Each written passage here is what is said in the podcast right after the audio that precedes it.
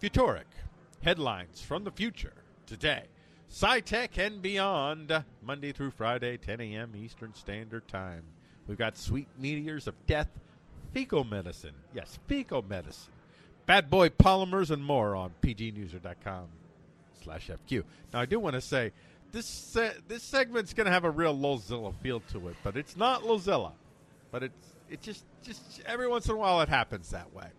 So our Futureq feature is this.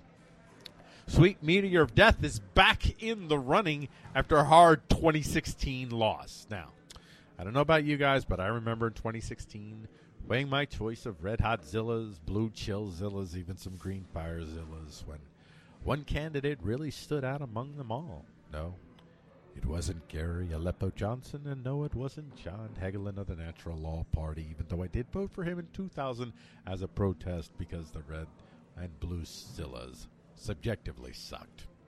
Now, I'm getting somewhere very important for that candidate was SMOD. Say it with me, SMOD 26. And if you don't know, SMOD means sweet meteor of death, hence the headline. I, I went full SMOD, and I don't regret it. And, uh, well, much like Bernie Sanders, apparently, SMOD can still win. Tell the studio audience what I'm talking about, Mr. Mirror UK. Well, that's the name of the website. They wrote this part.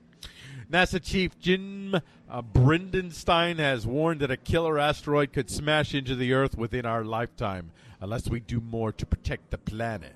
Wait, that almost sounds like what? Is the meteor taunting us? Fix the planet or else! Speaking at the 2019 Planetary Defense Conference in Washington yesterday, and oh, I want to attend that.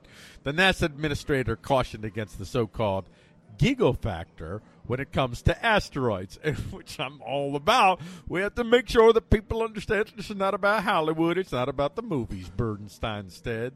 This is about ultimately protecting the only planet we know right now, the host to life, and that is the planet Earth. Our our future headlines are coming right up. We gotta gotta get ourselves away from that because I'm feeling kind of I don't know, feeling kind of guilty. He kind of shamed me. All right, Futureq headlines: New polymer bad boy breaks the mold by conducting rather than trapping heat.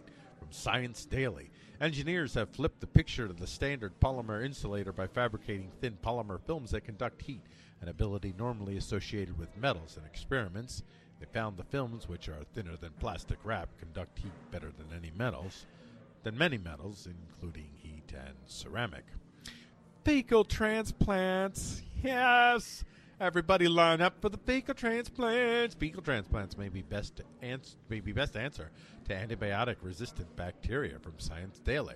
Transplanting human donor fecal microbiota into the colon of a patient infected with clostrid I don't know, not even gonna. It's C. diff. Okay, we're gonna go with C. diff.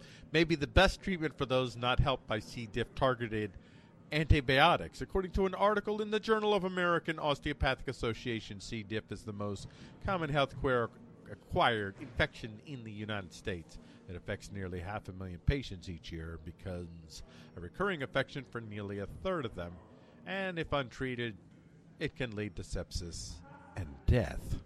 Okay, so there you go. Babies get two pass. Fix the wall or be the wall. Okay? Now, just so everybody doesn't lose their whatevers, talking about the life of aphids. Colonies of tiny nip, Nipponaphis monzeni aphids in eastern Asia. I'm just going to say aphids in, East, in Asia. Aphids in Asia use their own young as part of a repair coup part repair goo. The tiny fluffs of juvenile insects end up dying after gushing white clot from their bodies to repair a hole in the wall protecting the co- their colony in Asian winter hazel trees. New details of this patching chemistry suggest that these doomed young aphids are a colony version of immune system cells. Man, dang, that's wow. That's I, I could go on on that. Pole to Pole survey reveals the oceans teem with viruses. Discover magazine. The oceans are crawling with viruses. An international team of researchers surveyed the world's oceans from pole to pole, sampling the waters for the microorganisms, and they found nearly 200,000 of them. Ah, this new understanding of viruses may help scientists better understand how the oceans will behave under the pressure of climate change. Ahmed uh, Zayed, a graduate student in microbiology at The Ohio State University in Columbus, who authored new re- research, said in a statement, Man, I hate that sentence. Discover Magazine, and I don't like that sentence. That was too much for me. It was too, too much for my tiny brain. And by the way, Ohio State, boo. Go Penn State. My biases. I, I don't know. I'm Gloria Borger here. I don't have an opinion. Drone delivery services are actually finally almost here from Wired. Gravitational waves hint at black hole eating a neutron star from Scientific American. Sri Lanka's president lifts ban social on social media from New York Times. National Geographic, both of NASA's Voyager spacecrafts are now interstellar. Where to next? Europe's first hydrogen drone doubles flying time with AMS cylinders. The drone news. Formation of honeycomb nanostructures finally explained. This is phys.org. From BGR.com, Samsung might be working on a new phone with a wraparound display. And finally, 3D printed rocket maker Relativity signs contract with Telesat for launching LEO constellation. That's from 3ders.org. And this segment sponsored by pgnewser.com tips. Let's go to your newser at pgnewser.com tips. And you know, there's the song. Let's go to tip your newser.